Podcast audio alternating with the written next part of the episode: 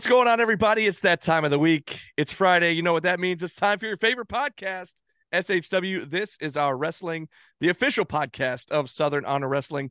I'm B Double Brandon Benfield alongside the great Gerard Bonner. And as you can see, missing in action temporarily is the beautiful Diana Michelle, but uh, I believe she will be joining us here in just a little bit. But uh, Mhm. before we get going, GB, I know we were just talking off air a little bit about our weeks, but Yeah. uh, tell the people how Yeah. you been doing. How's your week going?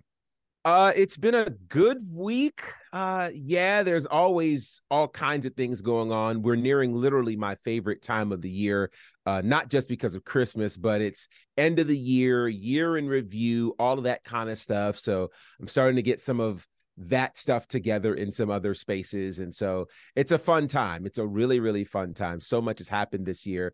And uh, as we noted, uh, last week, of course, and we'll get into that. So, yeah, that's been kind of consuming the brain and getting ready for all kinds of things. So, yeah, fun stuff. How about you? Absolutely, man. I, I'm like you, man. I'm excited for the end of the year. Uh, of course, you know, hanging out with the family for Christmas and New Year's, and all Mhm. that big stuff coming up here in the next couple of weeks. Uh, we Yeah. just came off of a huge show, SHW 57, our final show of the year, and of course, Mhm. we do it big. You know, I, I we kind of say it every month, like it's going to be a huge show. We really Yeah. do have like kind of some key big shows, our anniversary, uh, Rumble Mhm. Jack, and I Mhm. always feel like though December kind of fits in there. It's our last Yeah. show of the year every year, and so we just we go big, and this Mhm. this one was no Woo. different.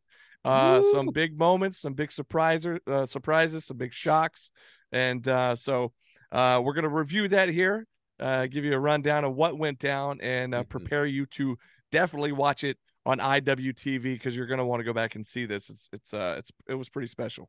Yeah, it was it was extremely special. We say it all the time, but every show is a can't miss show. It's a must see show. It's a gotta be in the building kind of show because uh let me just tell you, last month when I was on uh, assignment, one of the wildest feelings in the world was, "Oh my god, what is happening right now at SHW?" Yeah. and having to hear about it on the socials or from our reports and all those kinds of things and having to just wait for IWTV felt like an eternity.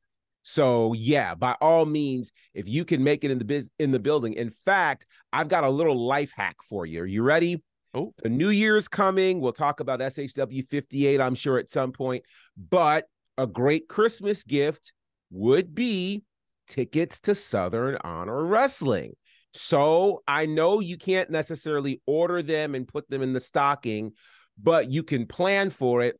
And I'll make sure that you meet us at the Action Building. Uh, I believe January 5th is Yeah. the date. Yep. yep. Uh yeah, and make that part of your Christmas and New Year's celebration. So put that on the calendar now because we're almost there, believe it or not. We're what, three weeks away? Oh, It's yeah. actually kind of crazy how fast that's showing up. it, it'll be here before you know. And, and I don't know Mhm. if you did this when you were a kid, GB, but like when we were little, like we'd make these little coupons for a mom for like Mother's Day or something. Where it's like, here's a coupon for uh, me to do the dishes, or here's a coupon Yes. for an extra hug, or you know, just these little little cute little things that Absolutely. you give your mom. That's what you Yeah. can make for somebody. Give them a coupon, a little kind of Mhm. IOU situation for here's the tickets, and then we'll get them uh, on show day because, as you know.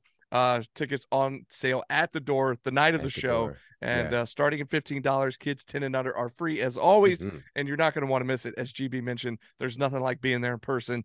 Uh, yes, please go back and watch it on IWTV so you can Mhm. hear us, but Yes. you definitely want to be there in person as well because uh, it's just it's just can't miss every month, It man. is. So it is. uh, let's get into it though. SHW 57, it went down last Friday, and man, oh man, we knew a few matches coming into it uh, ahead of time, and then of course as the week uh, weeks led up, we got the whole card announced. So we had a couple of matches to really kind of get pumped for. Uh, Yeah. One of them being the infantry. We knew they were going to arrive because the announcement Mhm. was made at SHW 56. Of course, Yeah. we'll get to that match. But before we do that, let's kind of start out with the top of the card here. At the beginning of the show, we found out our matchmaker, Jake the Snake. Speaking of the infantry and exotic youth, Jake had the forethought to say, you know what? There's three exotic youth, there's two infantry. Let me kind of take care of one of the guys. I'm going to put Pepper Bottom in a match, a surprise Mhm. match, an impromptu match. And boy, oh boy, what a match it was. This was just one of the many surprises throughout the night. The yeah. arrival of the governor, Anthony mm-hmm. Ogogo, showing up in Southern Honor Wrestling. Now, GB, here is a guy that many folks are familiar with in AEW. He had mm-hmm. a big match with Cody Rhodes a couple of years ago in sure AEW did. at one of the pay per views, which you and I happened to be there for down in Jacksonville. Yeah. And yeah. of course, prior to that, you and I have called stuff for him at the Nightmare Factory, uh, yes. uh, a couple other promotions around town. And how exciting was it that he showed up unexpectedly? We didn't know. The crowd yeah. certainly didn't know. And Pepper yeah. Most definitely did not know. You saw the look on his face. Uh, yeah. But how cool was it that the governor showed up at Southern Honor Wrestling? You know, it's funny. We've had the privilege, as you mentioned, of working with the Nightmare Factory, and we've seen a lot of talents come through there. Uh, some people would probably be surprised if we started rattling off some of the names uh, of people who we've called matches for at the Nightmare Factory. You'd be like, you did what? Yeah. Anthony Ogogo was one of those guys. And I think, you know, when we start thinking about people we would love to see in SHW, he was certainly on the list but I don't think we ever thought that it would happen. It's yeah. just, you know, he's locked in, he's got all these things going on. Then we didn't see him for a while. And then, boom, here he shows up. What a way to end 2023 with the debut of Anthony Ogogo, who seemingly has turned over a new leaf. You know, usually when we've seen him before, he's had a you know, kind of a chip on his shoulder. He was angry. He was upset. This time he kind of bared his soul to the Canton audience yeah. and told the SHW faithful his story in his own words and said, Hey, listen, I'm going to try and do things the right way. And it turned into quite a moment. I mean, obvi- and, and we've said this before. One of the hardest things to do in independent wrestling is to debut at SHW. Yeah. Like it's hard because the crowd, they are locked into who they like.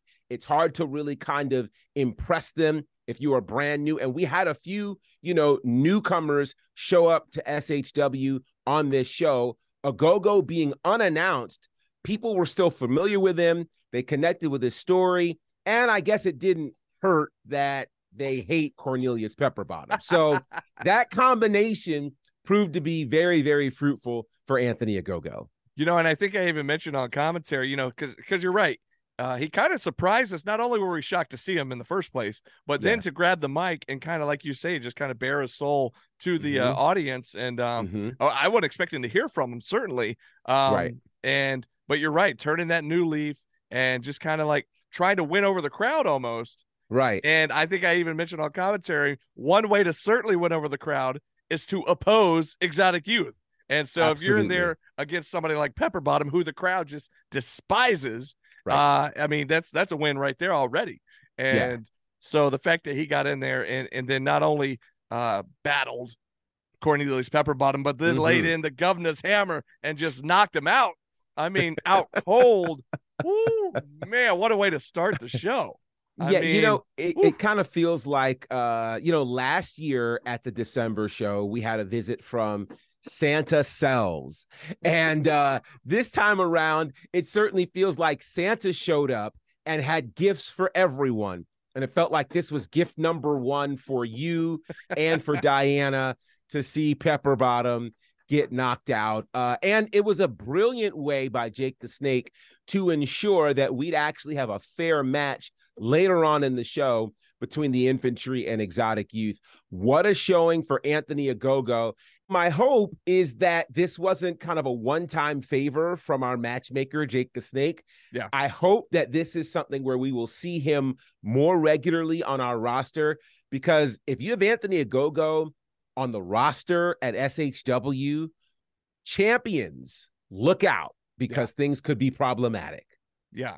Absolutely. I mean, we're talking about a former Olympian, an Olympic gold uh, winner, or not gold mm-hmm. medal winner, but a bronze medal winner, but still yes. got a medal in the Olympics and there was mm-hmm. 22 or 2012. Uh, yes. A, you know, boxing in the Olympics. I mean, just an incredible, incredible athlete. You know, one of the things I thought was interesting that he mentioned when he was talking to the crowd was how hard professional wrestling is. Mm-hmm. You know, you go from mm-hmm. being a professional athlete in the boxing world and yeah. you know you get injured He has the eye injury that takes him out of that sport, and that's Right. what that was his passion growing up, and uh, you know, becoming a professional there. Uh. But then to hear, you know, it's just it, it just kind of makes you realize the respect that he showed uh coming into professional wrestling and just how hard it is you know any athlete thinking oh i could i could do professional wrestling it's it's not that easy folks it's not you. especially in a sport like boxing where you Yeah. train you know five six seven months for one fight and you may have two or three fights a year as opposed to maybe two or three matches a week Yeah. in the sport of pro wrestling it's a much different ball game in boxing you can go to your corner you have breaks every three minutes not the case in pro wrestling And- and think about this. going you, you're hoping you don't ever have to hit the canvas that's if you get knocked out and you're hoping that never happens in Right. wrestling you're constantly hitting the canvas so i mean constantly think about how much your body has to get used to that and build up to that before Yeah. you can do it on a regular basis. So I mean, I'm sure it's just it's a whole different animal and uh, the respect that he's shown and like we talked about, we we've seen him in the Nightmare Factory. We've we've gotten to see him in his early days of training to become a professional wrestler. So Yes. it's very cool to be able to see kind of like we talked about with somebody like uh, Carlie Bravo who we'll talk about Mhm. here in a little bit, getting to Yeah. see him since his very first match absolutely and to see how far he's come. So, uh, coincidentally, those guys uh, behind the scenes very close, trained together Mhm. quite a bit in the early days, and uh, very close together. And so, uh, anyways, very excited that he showed up. And like you said, I hope that's not the only time. I hope it wasn't just a one-off Right. surprise because I would love to see him. We even said in our commentary, maybe he'll become the governor of Mhm. SHW yeah and uh, hopefully we'll see some more of him coming forward. But you're right, man. If that is the case, whoever's holding the title belt in the company, look out beware. I mean, absolutely you just never know. Uh, another big matchup. Well, actually, we assumed it would be a big matchup, but we weren't quite sure what the matchup would be yet because it was Najicism with an open challenge, and we had no idea who was going to take him up on the open challenge. All we knew was that Naja was coming off of a huge victory at the last show, the three stages of hell, where, where Mhm. he defeated Owen Knight. Laid out this open challenge. We wondered what was next, who would be next. Uh, and here comes Kenway.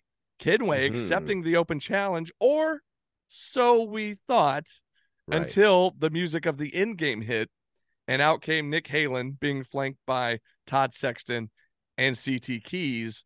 Mhm. And I'll let you talk on this a little bit, GB. You went back and you you watch uh, SHW 56. So you saw kind of the situation between Murder One and Todd Sexton, with Mhm. Kenway kind of in the middle, not really sure who to listen to. Well, Yeah. that kind of bled over into this show as well, where they kind of came out and I basically stole Kenway's opportunity at this open challenge. I felt like, Yeah, they they stole it seemingly in an attempt to engraft him into the end game. Yeah. And kind of the body language from Kenway to the end game was hard to discern.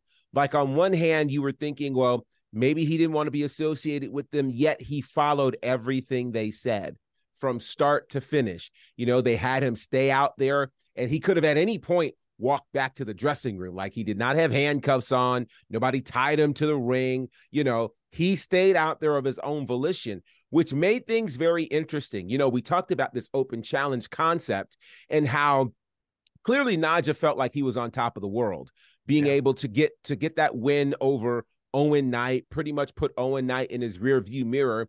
And he felt like it didn't matter who came through the curtain, he could take them.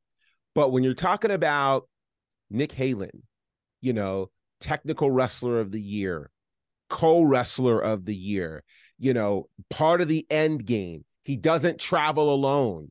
I think immediately you could tell Najicism was in more trouble than he planned to be because one on one, yeah, I think he could take on anybody. But one on three or four Yeah. with Kenway out there could prove to be too much. And I think that's what we ultimately saw. What and what was interesting is is the whole time Kenway was out there, I'm kind of still wondering, like, okay, is he really is he really taken to these guys, or, or what's Mhm. going on here? Is he just biding his time to to to do something? And then he ended up listening to Todd Sexton and, and kind of interfering on behalf of Nick Halen when he was distracting the referee. Yeah. And I was kind of mind blowing. I think I even said to you, like, what in the world must Joe Black and Murder One be thinking if they knew this was going on? Meanwhile, I know Joe Black was in a, a certain headspace backstage Right. because he had the big title match coming up with Judas at the end of the show. So he probably Mhm. wasn't even in paying any attention to it. Right. But if he had been, and if Murder One was, then I had to, uh, you know, we had to have thought at that point. Certainly, they're not going to be happy about what's going on right now. Right, right. It, it, it's crazy. I, I really felt like the Kenway is wildly impressionable. Like, how in the world could you call yourself the Infinity Stone of the hierarchy and yet be so easily led by the end game? Whether what from what we saw at SHW 56 to this particular moment, it really was kind of wild. And to think that the Kenway ultimately ended up in the as the deciding factor in the outcome of this match in favor of the end game is crazy. Yeah. It's just crazy. And so it, left us with a lot more questions than answers when it came to the Kenway and his affiliation with the end game. Yeah, question more questions than answers, and uh, a particular answer or answers that we would get to at the end of the show, and of course we'll get there once we uh, start talking about our main event championship matchup. But uh, great match between Nick Halen and Najicism. I, I uh, and and I even said uh, that night that if it could just be a solid one-on-one match, match of the year potential. I mean, those Easily. two guys, top contenders, any promotion you put them in. And I wish we could just see a clean match. Eh, I say that with any of the guys in the end game. I wish we could just see. Same about Exotic Youth. I say it all the time. Yeah. Say what you will about those guys. If they would just do it by the books and just and just rely on their uh, wrestling skill, Mm-hmm. they're they're top guys. I mean, there's no need for the shenanigans, you know. But Yeah. it is what it is. It's uh, whatever. But moving on down the line, we had uh Alexander Lev and Rob Killjoy. And again, say what you will about Alexander Lev and this new uh, Messiah mentality, uh, being faithful and trying to get the crowd uh, behind him. I will say he has come a long way in one year's time. Oh yes. And if there's a rookie of the year category in the awards this year, which rumor has it that may be a new Rumor has category, it. Then, Rumor uh, has yeah, it. exactly. then uh, you know, like Lev or not, I would say he's definitely a top contender for that rookie of the year spot, but uh, we shall see. Uh, but anyways, this was the first matchup where we knew going into the show that he would be on the card. You know, Mhm. he's been there in the last several months, always kind of an impromptu. I keep hearing, including our general manager and others, mistakenly, in my opinion, say that he made his way into the Rumble Jack. No, no, no, no, no. He was at the Rumble Jack. He was never an official entrant into the Rumble Jack. He Right. got his butt whooped by numerous people during the Rumble Jack. Mm-hmm. Never was an official entrant. I just want to make that clear because I feel like I'm taking crazy pill- pills when everybody else is saying that he made it into the Rumble Jack. Like, no, Mm-mm. he was never Mm-mm. officially. Now, he would even tell you that he outlasted David Ali, who ended up winning the Rumble Jack. Again, Mhm. not true. Anyways, that's just been bugging me the last couple of months. I know. here. I'm like, yeah.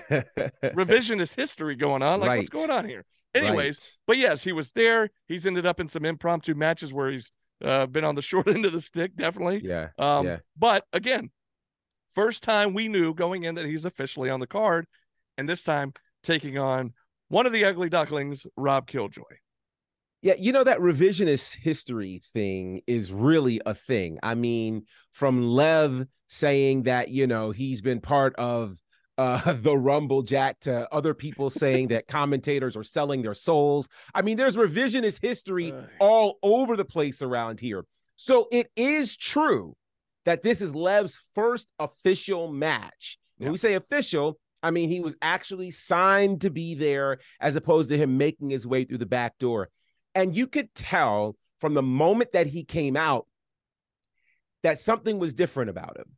And that something was all of a sudden he went from just being faithful to being the Messiah. Uh, I mean, if one match can do that and make you that confident, wow, you know. And so, yeah, I mentioned last time when we were together in, in this forum that he just manages to find his way into these spaces.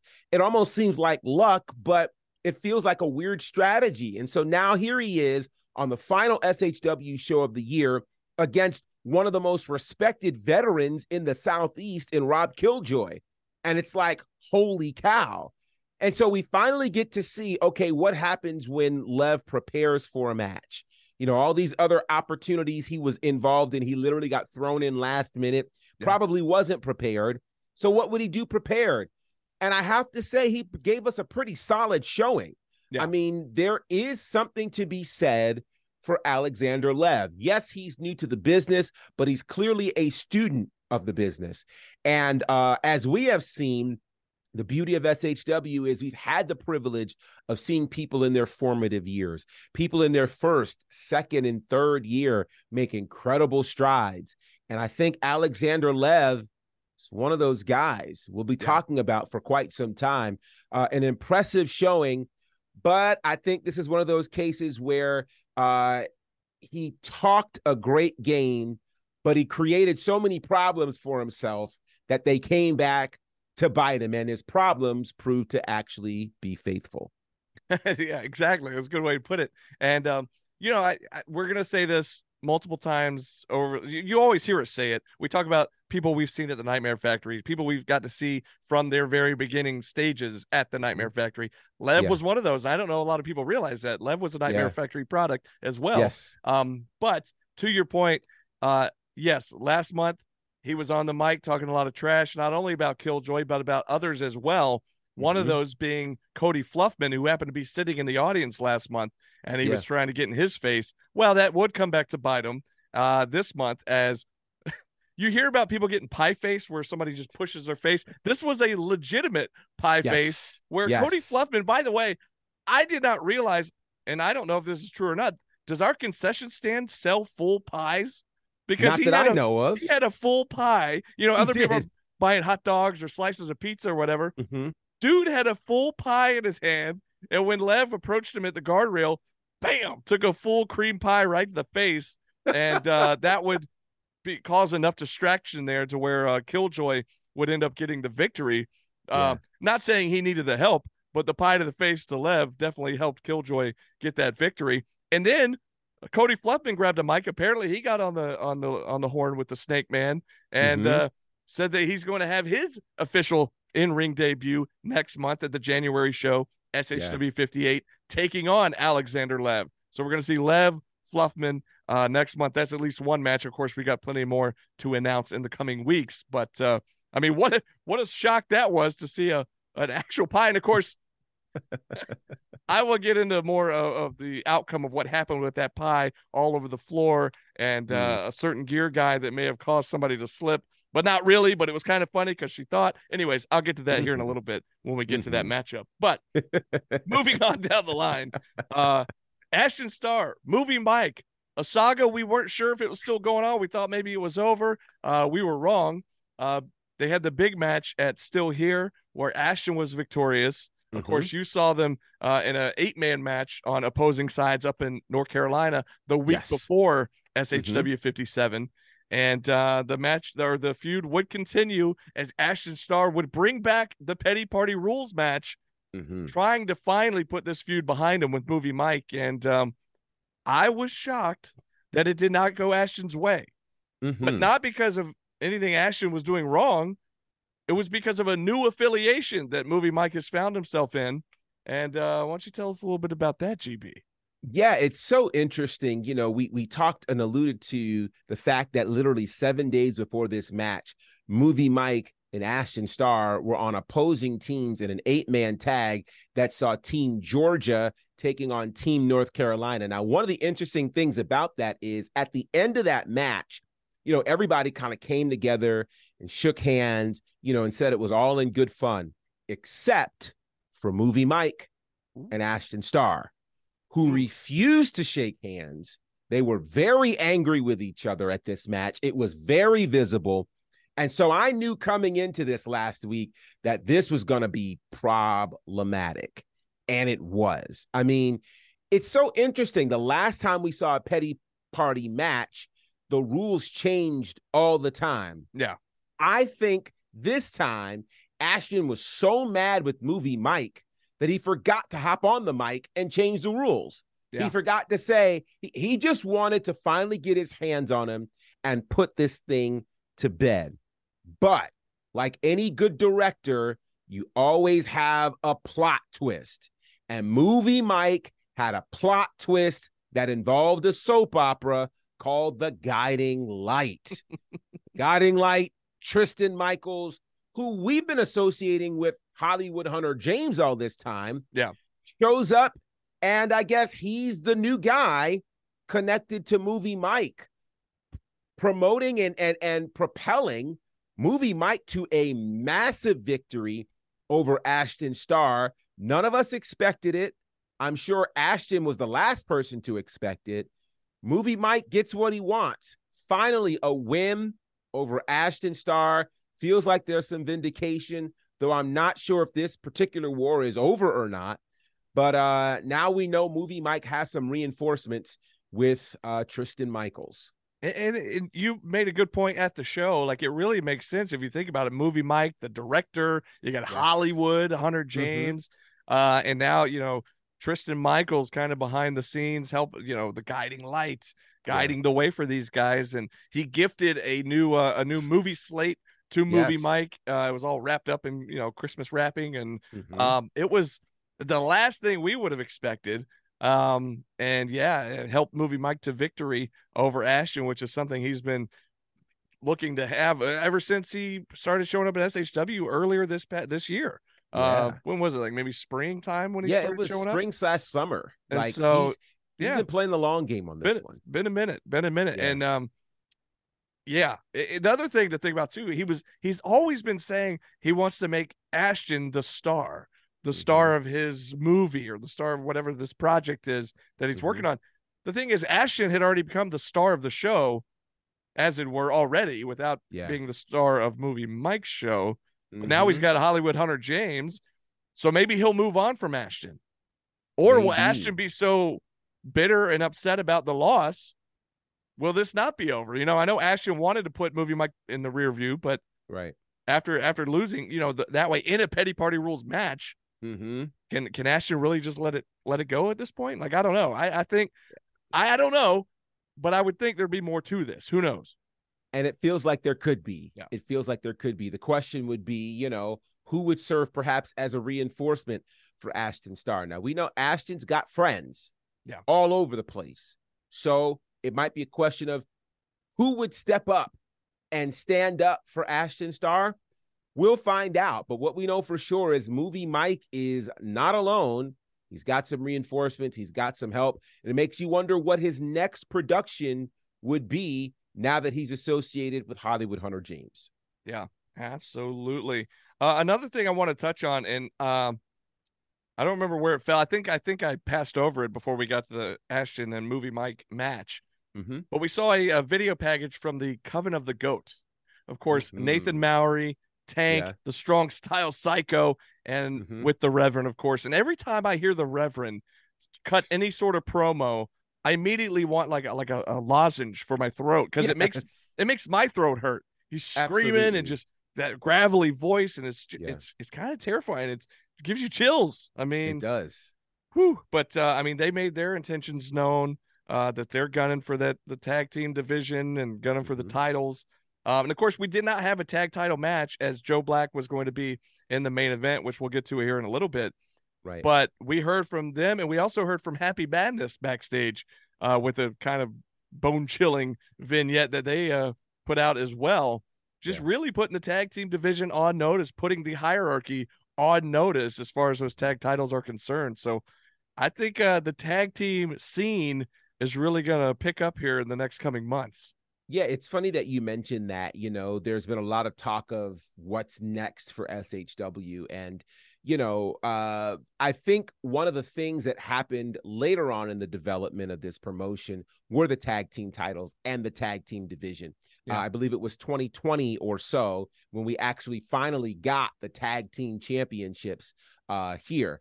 And and so the challenge there has been okay, it ebbed and flowed in terms of, you know, tag teams that were present, and then, you know, there was at one point a commitment made to bringing more tag teams in.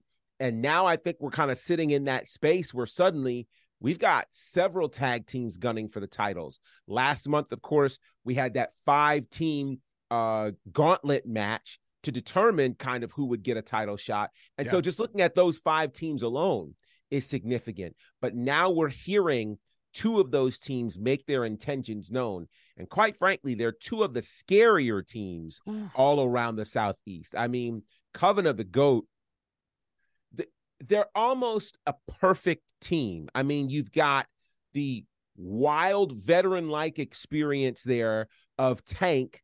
Then you have kind of that rookie, young, hungry, you know, uh, Killbilly, both of whom are willing to do almost anything. Uh, that mixture of experience and youth really does serve to be a great, great tandem. Then the former tag team champions, Happy Madness, we know how crazy they are.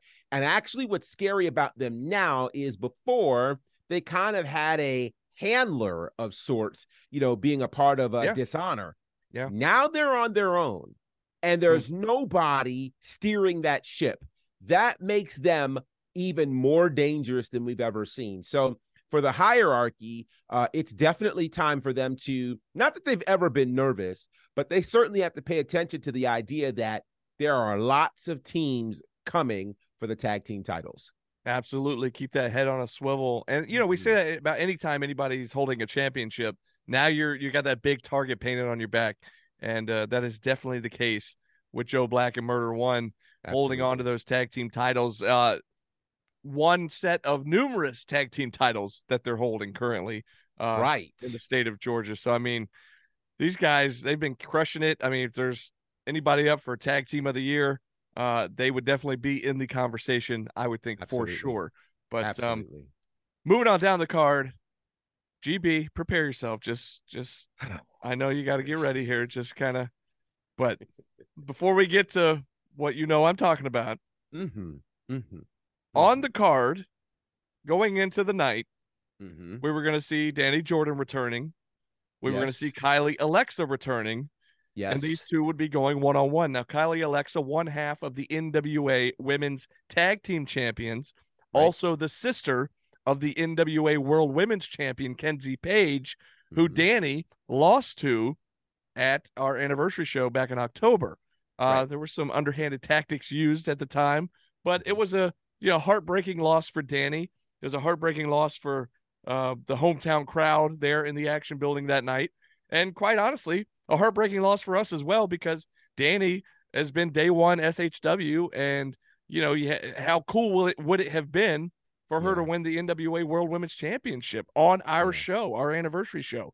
So we were Mhm. all, I, I'll say all, at least 99.9% of the people in the building that night were hoping that Danny would walk out of there with that title belt. Uh, Mhm. Unfortunately, it didn't happen. We wondered what kind of headspace Danny would be in uh, coming into the night, maybe try to avenge that loss against Kenzie Paige's sister, Kylie Alexa. Now, Mm-hmm. what we did not expect, well, there's a couple things coming up here that we did not expect. One Right. giant thing that uh, I'll Mhm. let Gerard discuss, but Mhm. one thing right off the bat that we didn't expect was Kenzie Paige to be in the building. So she Right. she gets introduced and she joins us at the commentary table, uh, which I had no prior knowledge of that even being at. I didn't know she was in the building. Right. Um, and so, but let's just kind of touch on a little bit how the match was going, how it played out with uh, Kenzie joining us at the commentary booth. Yeah, for sure. You know, we were we were concerned, and we've talked about it on the pre-show as well. What kind of headspace would Danny Jordan be in after losing a match that many would call the pinnacle of your career? I mean, it's not every day you get to fight for a world championship on your home turf. Yeah. So how would she respond? We hadn't seen much from her or heard much from her. So she was clearly raring to go against Kylie Alexa. Couple that with Kylie Alexa being the first woman she brought into SHW after being put in charge of kind of rebuilding the women's division. So when Kenzie Paige shows up on commentary, I'm sure Danny was going, wait a minute, I already feel outnumbered because I didn't even think you'd be here. Uh Kenzie on commentary, which side note, how crazy is it that, you know, in a couple of months, we had a Hall of Famer do commentary with us, and then the current reigning NWA Women's World Champion. Yeah. Pretty cool life, right? So, with that said, the match certainly seemed to be going in the favor of Danny Jordan, and that could partially be due to uh maybe a degree of sabotage by a certain ring boy. Don't know. But uh yeah, that gear guy, you know, kind of spread some I don't know, creamy gears out on the floor. Can, can I and, just say before you, you and I'll let you pick it up here, but I just I do want to say because I touched on it earlier, and I would have totally forgot to bring it up again until you just mentioned that. Mhm. So a- and this is me defending Zach the Gear Guy because here's the thing, the pie alternate from Co- universe. I know the pie from Co- Cody Fluffman was still on the floor, right? From earlier in the night. Kenzie, I mean, Kylie Alexa's making her entrance, and unbeknownst to her, there's the stuff still on the floor. She slipped on. Now, it may get cut out of the footage. Hopefully, it does because we don't, you know, don't need to like put it out there for everybody. But I'll just tell you what happened. And she kind of slipped on a little bit. But the funniest thing was Zach just happened to be standing there and she got right in his face as if he was the one that like caused her to slip on. And Well- it was the funniest thing. but, but here's the thing, right? And, and The- poor the Zach's gear- like, "Oh, I didn't do it. the gear guy is supposed to be the one that picks up the things that fall and things like that. Well, now So we the- know, including cream pie. Well, if, he's, if if he wants to be included in all these award shows and stuff, you got to do what the gear guy does. There you go. You know, I know a gear girl would have actually cared for all of that. That's what I know. Cheyenne would have so- cleaned it up. Well, well, yeah. It would have all been done. It, it, But- it was just a funny visual, and there is a photo, and I don't know if the photos have been posted yet, but when they do get posted, there is a pretty funny photo. Which that maybe that'll be our next uh, when Diana posts the caption this photos. Yeah, Maybe that should be one of them that where uh, one. Kylie is right in Zach's face, and Zach's like, "I didn't do it." It was great. And, I, and I do think that impacted her. And so Yeah. literally we're in the middle of commentary and Kenzie Paige abruptly gets up and not just tries to distract, but literally interferes in the match, Yeah. causing a very quick disqualification. And um, a lot of people were wondering now we get this sisterly beatdown of Danny Jordan. What's going to happen here? Who would who would come to her aid? Ooh. You know what? Before I get there, Yes, before I get there, because I'm just gonna let it build because I know build. we're about to get build. hyped. I do want to shout out Danny because it because it was our December show. There was holiday uh theme in the air. There was a giant Santa on the stage, a lot of Christmas decorations around. It wouldn't be a Danny Jordan entrance without a little or the Christmas entrance rather without a little mean girl uh nod and mean, mean girl tribute. So Danny comes out with the Christmas hat on doing the whole dance from Mean Girls Mhm. which Yeah. she just crushed it and it was great Yeah. and the crowd was just loving it and eating it up and then of course the missy misdemeanor elliott music hit and she made the rest of her entrance but i just Mhm. wanted to shout her out for that because it's a pretty cool entrance but to your back to your original point uh who would come out and help danny jordan. She's outnumbered two to one by the uh yeah there you go. Who would it be? I tell you what happened. Gb lost his freaking mind at the commentary booth as did we all but probably nobody more so than my partner right here, GB Gerard Bonner, and my friend. I will let you take it from here. you know one of the great joys of serving uh in the royal court is you know when when the queen goes away you know she has many responsibilities. And so we've been holding things down in shw not sure because literally her her responsibilities have taken her all across the world. And so uh i was not prepared. I did not get any notice. Um but music started playing and we were wondering who would be coming to assist Danny Jordan. And well, perhaps no one more qualified, but then also no one more questionable. Well, we wondered at first when she came out, was she there Yes. to help Danny or or help out with the beatdown on Danny? And we're speaking, of course, of the queen of SHW, She's your... Ta- queen to be. There it is. Because I can't do Yes, that. I wanted you to do it. Yes, she is. She is back. The queen is back. All hail Queen Reka Tehaka, who returned in all of her glory. And it took me a good minute after, you know, obviously saluting our queen, after Oh. making sure, you know, had I known, I would have had rose petals. I would have been fully prepared, but I did not know. But Nobody knew. Nobody knew. So then the question came once she got to the ring, once we actually got past the pat the, the idea that our queen was here, who was she here for? The last time we saw her, she was involved in a strap match of strap matches, still here three. And it was incredible. It was insane, arguably a match of the year candidate without question. And that match was controversial. And then we hadn't seen our queen since. So is she coming back for revenge on Danny? Is she going after the the Paige sisters, dare we say, these two champions from the NWA? And then Ooh, ooh, while ooh. we're trying to Hold- figure it out, hold that thought, GB, because as we're talking about this great uh, moment in the women's division, we are Ah. joined by none other than our sister from another Mister, yes, the one and only, the beautiful Diana Michelle. Maybe I think she's loading. She's loading. We're waiting for audio. oh, she's mobile. She's gone mobile. We can't on the- hear her. She is on the road. Hang on, we're figuring out, folks. We got to make this work because this is the first time Diana Yes. joining us on location. I'm on location. I'm at Dublin High School. There you are. alumni, and it's been wild. So forgive me, but we're gonna do this on the fly. That is okay. Okay, guess what? We're in the middle talking about the return of the Queen. GB, let me hear you sing it. She's your queen to be. That's She's twice. home. That's twice because I got him to do it earlier. That's twice in one show. oh That's yes. Man, it was great to see her. It was so good.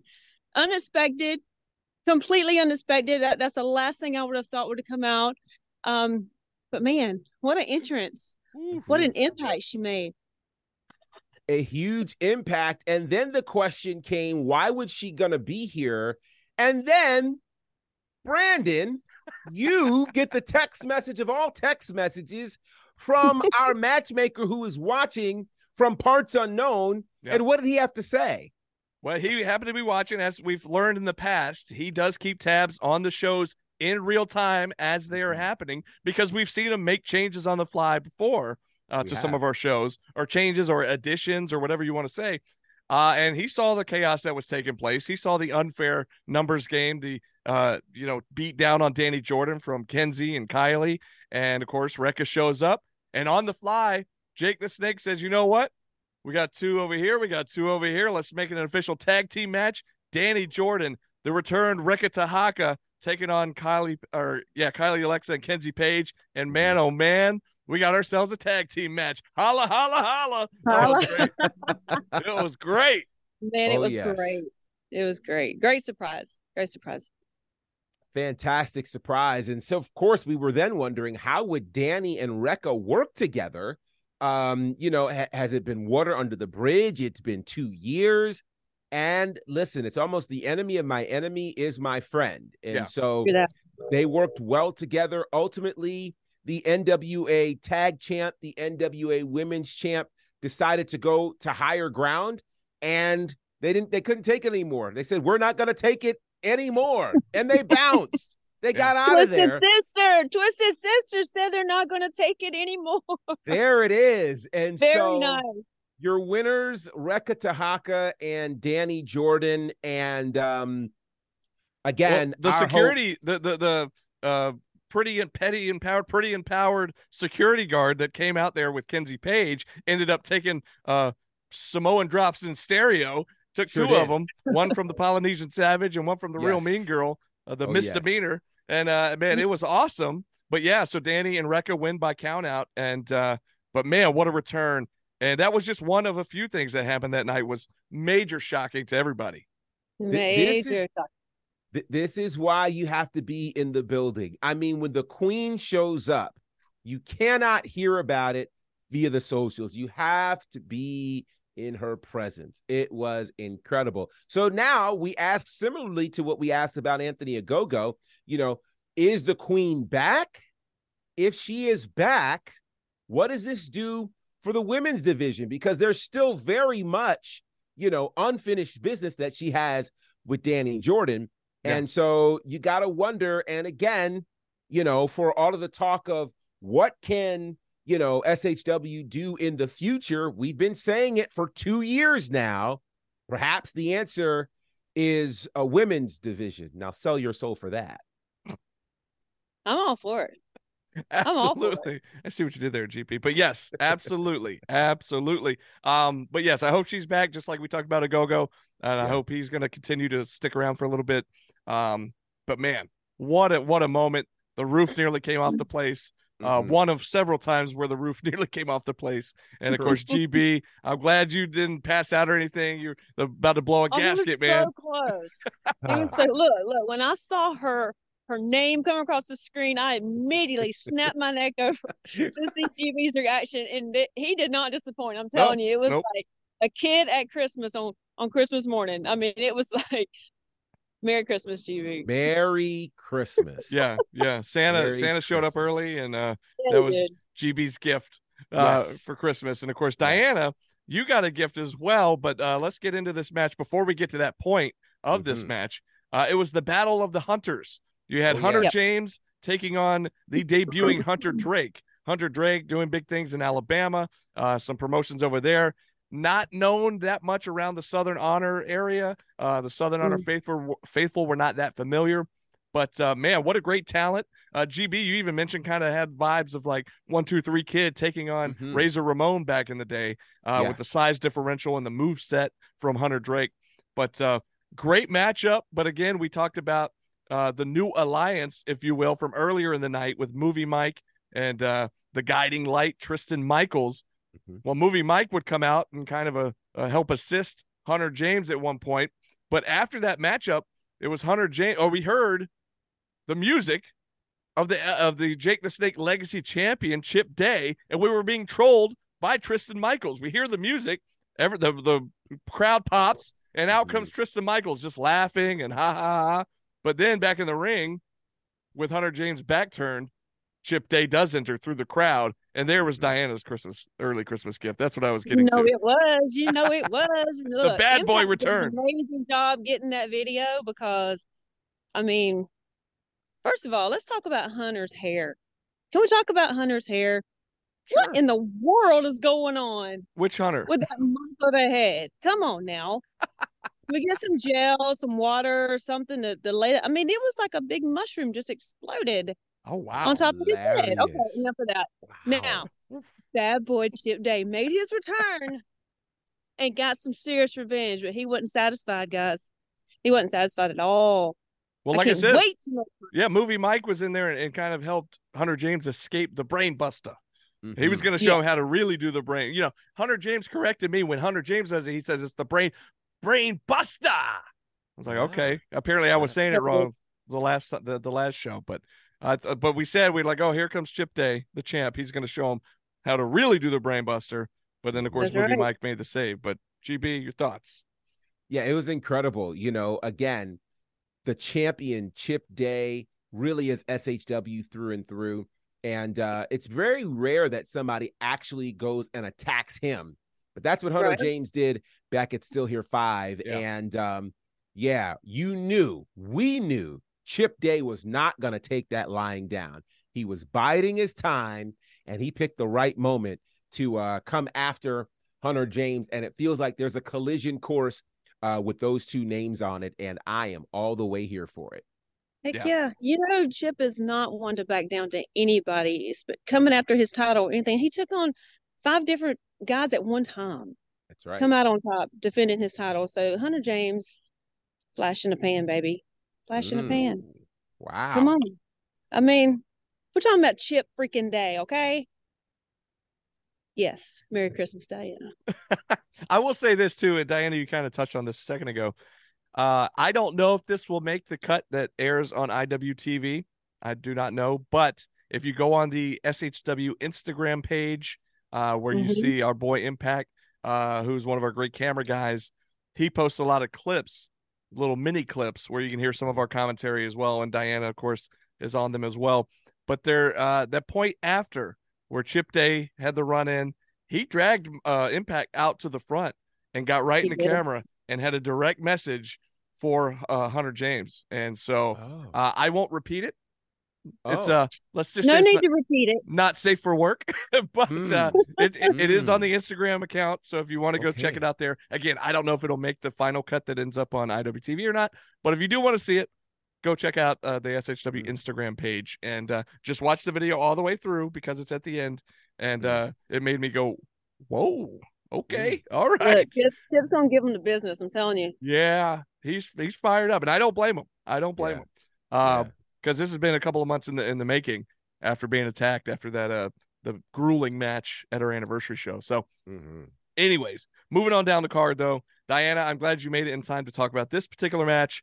I We had- miss it. We had the returning infantry, uh, Bad News and Tattoos, Carlie Bravo, and of course Captain Shawn Dean, uh, making big waves in ROH over the last several months, uh, and just really just going all out, and, the, and just the fan base has grown exponentially. I mean, Yeah. GB, you talked about on commentary, you were with them in North Carolina, and the fan base Mhm. there was crazy for them. I mean, Yeah. the being an ROH has made they've just exploded. Their popularity has just gone through the roof, and Mhm. the fact that they come back home because they're you know OGs in SHW, and the fact that they come Mhm. back home, and even Carlie would tell you this. He's told us this numerous times. There's Yeah. nothing like coming back home. Uh, you know, he can get as big as as he can in all these other spaces, but it's always coming back home that really just means the most to them. And so the fact that they got to come back, we were already excited because they announced it at the previous show that they'd be back. And of course, they were taking on those no good exotic youth. And I was so excited because we couldn't wait. Now, here's one thing that just kind of blew my mind. Diana, during the pre-show, if you recall, you said that they were that it, the infantry was going to take out exotic youth for good. I did. And I thought Mhm. I, I was just thinking they were going to beat him up good and, and win the match and take and give him a whooping. I wasn't envision envisioning them taking them out for good. But Look. after the match, what we would come to find out was what you said came to fruition. I mean, Captain Shawn and Bad News and Tattoos must have been listening because they just extra loving on Diana this time. Yeah. And uh that's I got two Christmas presents. They took them out. O U T out. O U T of SHW out. Well, just so you know, Diana, on Come on. commentary, I claimed it as my gift because you got Chip And Day, that- Gerard got Yeah. Reka, and I got Okay, I'm double dipping, okay? fair. All right, fair enough. Fair enough. yeah you know uh a few things one uh what the infantry has done right now is amazing and again i'm sure when we talk about the end of the year moments one of the biggest moments in our year was watching carlie bravo get signed and having that news delivered to him by the captain shawn dean um it just again proves that this is the breeding ground uh, for major stars that are going to impact the nation and the world. And Yeah. so to see how the infantry has grown, adding Trish Adora to their ranks, and now, you know, having some of the most popular merch in all of Ring of Honor, building fans in every city they go to, it's incredible. And so when they can come home to handle business, it's even crazier. And so before we get to the end of that, let's acknowledge this was an amazing tag team match. You know, Incredible. these these two teams gave us everything and it showed and i know some people don't like these guys but it showed that exotic youth can hang with these national tag teams they are as good as these tag teams they hung in there and for the most part it happened without chicanery i said for the most part because of course toward the end well, I mean, Pepper Pep Bottom. did get his butt handed to him in the beginning. I know I missed did. that part of the show, but you know, That was our first Christmas gift that we talked about at the beginning of the show for me and you, Diana. gifts abound Yeah. they abound Well, here's the thing. Here's the thing. Uh, yes, Pep got involved. We were shocked. I, I couldn't believe he was able to be back on his feet after taking the governor's hammer uh, Yeah. earlier in the night. But uh, Yeah. I'm surprised he was awake at all, um, Mhm. or even knew where he was. But you know, he's bringing out the the frat paddle. Uh, there were uh, multiple frat paddles coming into play. Uh, Mhm. I mean, it was just a, a little bit of chaos there, but the infantry still managed to get the victory. And then, of course, that's when um, all chaos broke loose with the the three crybabies in the ring pitching a big fit and just really ripping into uh, our general manager and the company as a whole. And finally, they had they they've been claiming conspiracy, crying conspiracy for months and months, and uh, they finally they they Mhm. they're fed up. They had enough, and they. I'm not going to repeat what they said. You can see it on Oh. IWTV, but but they uh they quit the company and they left and they took their ball and they went home and they walked right out the front door. And uh, I may have sounded a little exuberant on commentary. a little Uh, GB, you know, a little yeah, just like GB was a little excited to see Reka Tehaka. Uh, you guys both yeah. went hoarse with excitement. I already Yeah. know. Now, all right, now I'm going to do something that may shock you guys. Um, here's the thing: these guys actually left. They actually quit, and They're I'll pull gone. back. I'll pull back the curtain a little bit and admit to you that I think that these guys are great at what they do. They are the best faction. They have been for the last two years, and going on year three, I think they win it again this year. Um, they are really great at what they do. They bring a lot to the table. Yes, we love to hate them, but I am shocked that they are legitimately leaving the company, and I, I couldn't believe it. And I don't want to say I'm sad to see them go, but I, I- am. I will miss I will miss them being there just to so we can give each other crap, you know, like, because that's what we do. Like I look forward to the shows so I can get in the face of Bryce Cannon or he getting to get in our face and talk trash and we go back and forth. I'm shocked. I couldn't believe, you know, people talk about oh storyline, storyline, story. No, no, no. They're legitimately leaving and I can't believe it. And I will say it again. I know I'm I'm shocking you guys saying this, but I legitimately think they are the best faction slash tag team, whatever you want to call them, uh, Wow. in in the state. And I can't believe they're gone. I really can't believe they're gone. I have nothing to do with the behind the scenes with the management, and they keep claiming conspiracy, and they can blame me or Diana or whatever.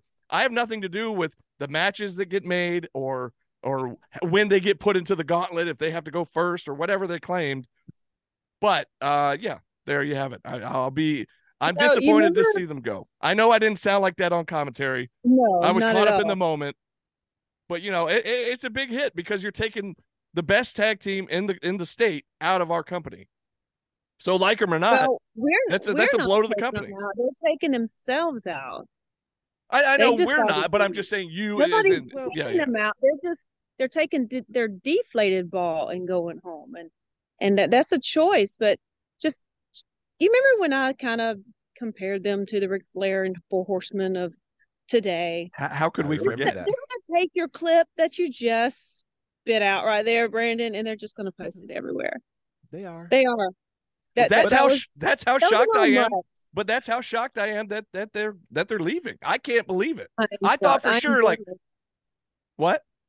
I am definitely shocked. Definitely. Yeah, like I thought for sure, like, okay, there's some sort of catch here. They're gonna swerve us. There's some sort of like I'm waiting for the I'm waiting for the punchline. Mhm. And then they there was no punchline. They left. And I was like, wait, They did. They went out the front door, didn't they? Yeah. Yeah. You know what? Uh, there's a couple of things that are scary to me. Um, for one, unfortunately, we've seen a couple of scenarios over the last year or so where people have been fired, people have quit, and people thought, "Oh, it's just a story," and it's not. Like Mm-mm. it's not. Um, and so before I give my thoughts on exotic youth, I want to ask you guys objectively do when you look at the run that exotic youth has had in SHW and you look at the the the things that they have been presented with do you feel like they have a case in terms of this talk of conspiracy has there been a conspiracy to not allow exotic youth to really showcase the best of who they are and does it stem from this long-standing feud that they've had with Gary Lamb the the one thing that I will say to their point where they had a good point, I think it might have been Mosley that was saying this in the triple threat tag team match at Still Here Five back in October. There was a point where there was a very very slow count from the guest referee, or no, was it the triple threat tag match? No. There were no no no. It was the, it was the match between Exotic Youth the and match- the Hierarchy. yeah the month Right. before that Yes, yes, that's Mhm. what it was. And there was a very slow count by the guest official. Mhm. And I'm not going to name names. I'm not going to point fingers. But to their Mhm. point, I will admit that was the, at least the one big thing that sticks out to me. Otherwise, they they're the ones that interfere in all the matches and have the three on two advantage and all the time. So conspiracy anywhere else, I don't really see it. I mean, Jake the Mm-mm. Snake puts him in matches where he sees fit. I have nothing to do with that. Um, if they, I know they have a long-standing feud with Gary Lamb that goes back to before they were even in the company officially. Um, that's on them. Got nothing to do with it. I don't know, but that that lack of a three count from uh, several months ago, I will admit, uh, yeah, that was a little screwy Well, for sure. I think I think Zach one of his one of his um arguments was that they had to start the gauntlet match. Somebody's got to start the gauntlet match, right? I mean, Yeah. why not them? It could have Yeah. been anybody. It, it wasn't just them, it was the other team that started the gauntlet match with them. So, I mean, you got to win one to win the second. So, that is irrelevant to me. Yeah, agreed. It's I, I will say that you know one could make the argument that um perhaps perhaps they were brought in almost to uh kind of get a one up on them you know um and not put them in the best position. Because here's one thing we do know. When you go back to that particular tag title match that happened we know that title matches are not common you know you get one you don't know when you're going to get another one and to Mhm. have a referee who I don't know if they're actually licensed as a referee, they were just guest referee in that particular moment, take liberty upon themselves to have an extremely slow count and potentially cost them a tag title that they may not get another opportunity at. That weighs on them. But they definitely Um, won't now. They quit. They're Well, out at of the this company. point, they won't. Yeah. So But going back before that, GB, what were they not the cause of a mishap for All Star Special in the tag team division and, and the, the race for the, the belts? Good Were they not? that that did happen part of me wonders if because you know there was a on that particular show they caused chicanery everywhere uh i think they were even causing chicanery even in the rumble jack um in in that particular event. And part of me feels like they may have had to do this because they did not feel like they were getting opportunities elsewhere. So it's almost like you let me in the door but you know you let me in the back door. And you know of all the locker rooms you gave me the worst locker room and you gave me the least pay. And you know you gave me the worst the worst food possible. So i got to do what i can while i'm on here. I get one shot so i'm going to make the most of it so all i'm saying is i don't know everything that happened with exotic youth i wasn't there um but what i can say is what they said friday night felt very passionate felt very much from the heart, felt very much like they had been waiting to say this for a long time and did not have the forum. And for them, you know, they are, they've been tag team of the year the last two years. And most of that was done outside of SHW. And Mhm. so for them, if they felt like we can go somewhere else and be treated better, I mean, anybody at your job, if you feel like your boss has a conspiracy against you and you can afford to leave and go elsewhere, you would. So I just think this is where I wish that there was some sort of uh I don't want to call them governing body, but but some sort of something that could investigate and get to the bottom of this. Because whether we like exotic youth or not, they're one of the best tag teams in the southeast. And if you take them out, what does that do to our tag team division? You know, for all this talk of what we've got to do to make SHW, you know, fantastic or on top of the world or whatever, you might want to have the tag team that has been recognized as the best tag team in the last two years. So, But I don't- again, nobody kicked them out. but here's the thing: if okay, ooh, don't don't do that. yeah, don't do that. don't do that. Uh, so so so here's here's my thought. My thought is, if we are running a company hmm and you have one of your best producers up and leave, wouldn't you at the very least want to see what can we do to get you back because Sure. you have been productive. I I don't know that they would come to some some sort of resolution if that happened. I don't know. But I haven't seen any sort of effort. Now, granted, there may have been phone calls between last week and now, and I obviously am not privy to that. I don't know. GB, let's But- just be honest here. You're the only one that ever defends them. You're the only one that really, Yeah. I don't want to say I- likes them because I don't know if you like them or not, but you're the only one that defends. I'm Nobody else just- likes them. And, and, But and also, we're not I always in the admitted that to know what's going on behind the scenes and who's calling who Yeah. and who's Yeah, we don't, I don't this and- know. I know they're disliked. know. they're disliked universally behind the scenes. I do know that much. And so the management, but they're also like 'em. productive. I get like it. I that- get it. They That's- that's the tough- They are, they are, but Yeah. but the fact still remains nobody kicked them out. They left on their own, so it's, it was their choice. Whether Southern Honor does anything to try to get them to come back or stay or whatever, that's that's neither here. That that's that's remains to be seen. But as of right now, the fact is they left by choice. Yeah. And look, I gave them the props. They, I know yeah, that- you did. I You gave them the props. Well, Do I like them as people? No. but I gave Well, them their props and they're gone and they left. I'm shocked that they left. Um again, I do think it's a blow to our company. And they did leave on their own. It's not like we got rid of Mhm. they we didn't tell them to leave. They quit. And it is what it is. I you know, maybe they can make amends in the future. Maybe they come back. We'll see. Time will tell. But uh hey, the craziest things happen. CM Punk just showed back up in WWE. So noth- nothing is impossible. hell froze over there. Maybe hell freezes over again. We will we'll see. I don't know. But what I do know is all of that said, all of the card we just went through is in addition to the major main event that we had where Joe Major. Black took on Judais for the Southern Honor Championship. We wondered if the number game numbers game would come into play like it usually does with the end game against whoever they're facing. Uh, in this case, there was a bit of intrigue where earlier in the night it seemed as though hierarchy member uh, Kenway looked like he maybe joined sides with the end game. So we wondered if that would come into play here in the main event. And um, it did eventually, and we'll get to that. But uh, I mean, Joe Black, let's talk about that entrance. GB, Somebody go. I'm just reliving right now. GB, talk to us. you know, you always know the gravity of the event that you have based on the entrance of Joe Black. Like Yeah. that is that. always the te- I mean, I go back to January 2020, the dog collar match. Um, you know, where you went, oh yeah, this is about to be Yeah. some stuff.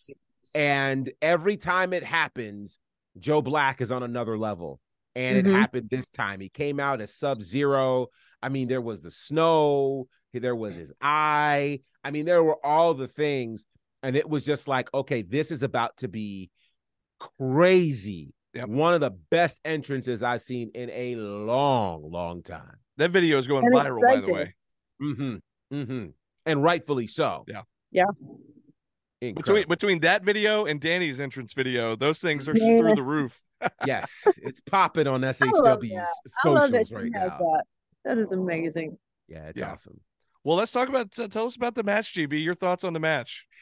The match, incredible. You've got Joe Black, almost three years to the day of having to relinquish the SHW championship due to injury, taking on Judais, who, had he walked out with the championship, would then move into the number three spot in terms of the longest reign for an SHW champion, surpassing the great Owen Knight, which is crazy if you think about that. Yeah. Uh, and I'll Yeah. tell you, this match gave us everything. First of all, it's rare that we see someone step into the ring with Judas who is not afraid of him. Literally, Joe Black was like, bring it. Mhm. And Joe Black, you know, he absorbed a lot of Judais's punishment. And I mean, Judais held nothing back, and rightfully so. Two of the absolute best in the Southeast, and I would dare say independent wrestling. And this match went back and forth like Aaliyah. It was crazy.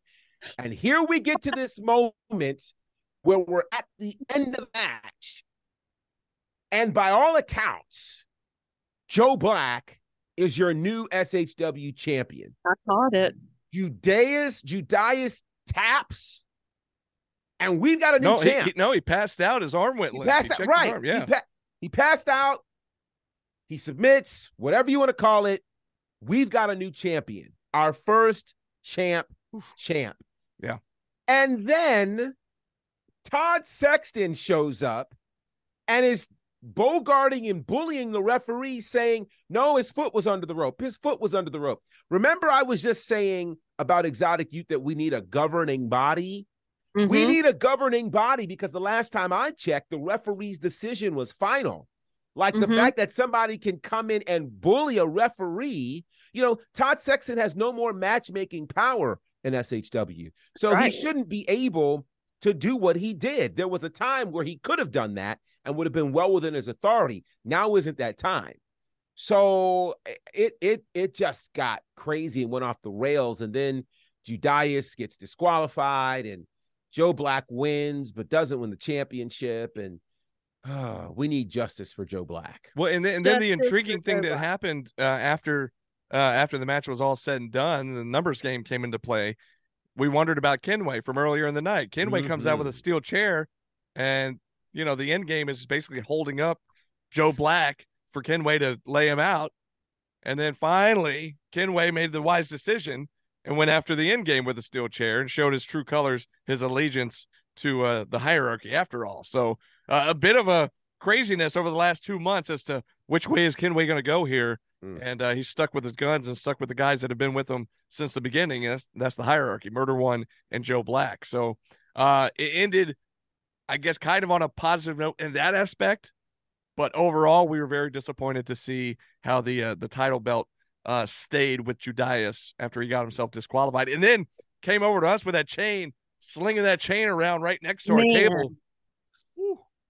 Jeez, as if we weren't both about to pass out from all the other craziness earlier in the night. Right, right. Just crazy. I'm I'm just glad But that for the Ken- him, Go ahead. I'm sorry. No, for go ahead. Judais to know that he was beaten and had to disqualify himself to to keep the title, that says a lot. Mhm. That that speaks volumes. Yeah. It it totally does. Uh, I'm just glad that the Kenway, who claims to be the Infinity Stone, actually Right. used his stones to make a decision and come up with the fact that, oh yeah, I'm the guy for not the end game, but for the hierarchy. I'm glad he finally Right. figured that out. So Yeah. he can earn the right to be called the Infinity Stone because his stones were seemingly gone. So Look, Thank he had me worried. I, I was he got me for real. He did. Yeah. I, I thought he was coming after Joe. I really did. yeah. Thank God he didn't. I feel Yeah. like his um his ride home would have been dark. very Yeah, dark. no, no kidding. Uh, Yeah. dark. we have no idea where this takes us for next month. Uh, I do not know. Like I said uh, earlier in the night, I talked about the one match we do know for sure is Fluffman versus Lev. Uh, that has Yeah. been made official, and Mhm. but from there we don't know. We will find out in the coming weeks as uh, the card gets announced uh, uh, little by little, and uh, we get ready to ring in 2024 in a huge, huge way, January 5th at uh, SHW 58. Um, that's gonna wrap us up. I know we got a little fired up there at one point, but uh, just here, I'll just do this to end us. Um, Oh boy. I Oh, will. That's remember you. oh wow. You That's not- remember He is me? singing. Anyways, sorry. Wow. That's, uh, Wow. Wow. I have no words. I'm like totally speechless right now. I can't even. That was- That was from the heart, Bryce. I hope you appreciate That was that. awesome. Anyways, uh, I that's gonna wrap us up. Um, we will see you guys back here next week. But until then, this has been SHW. This is our wrestling. Live right, live right, live right.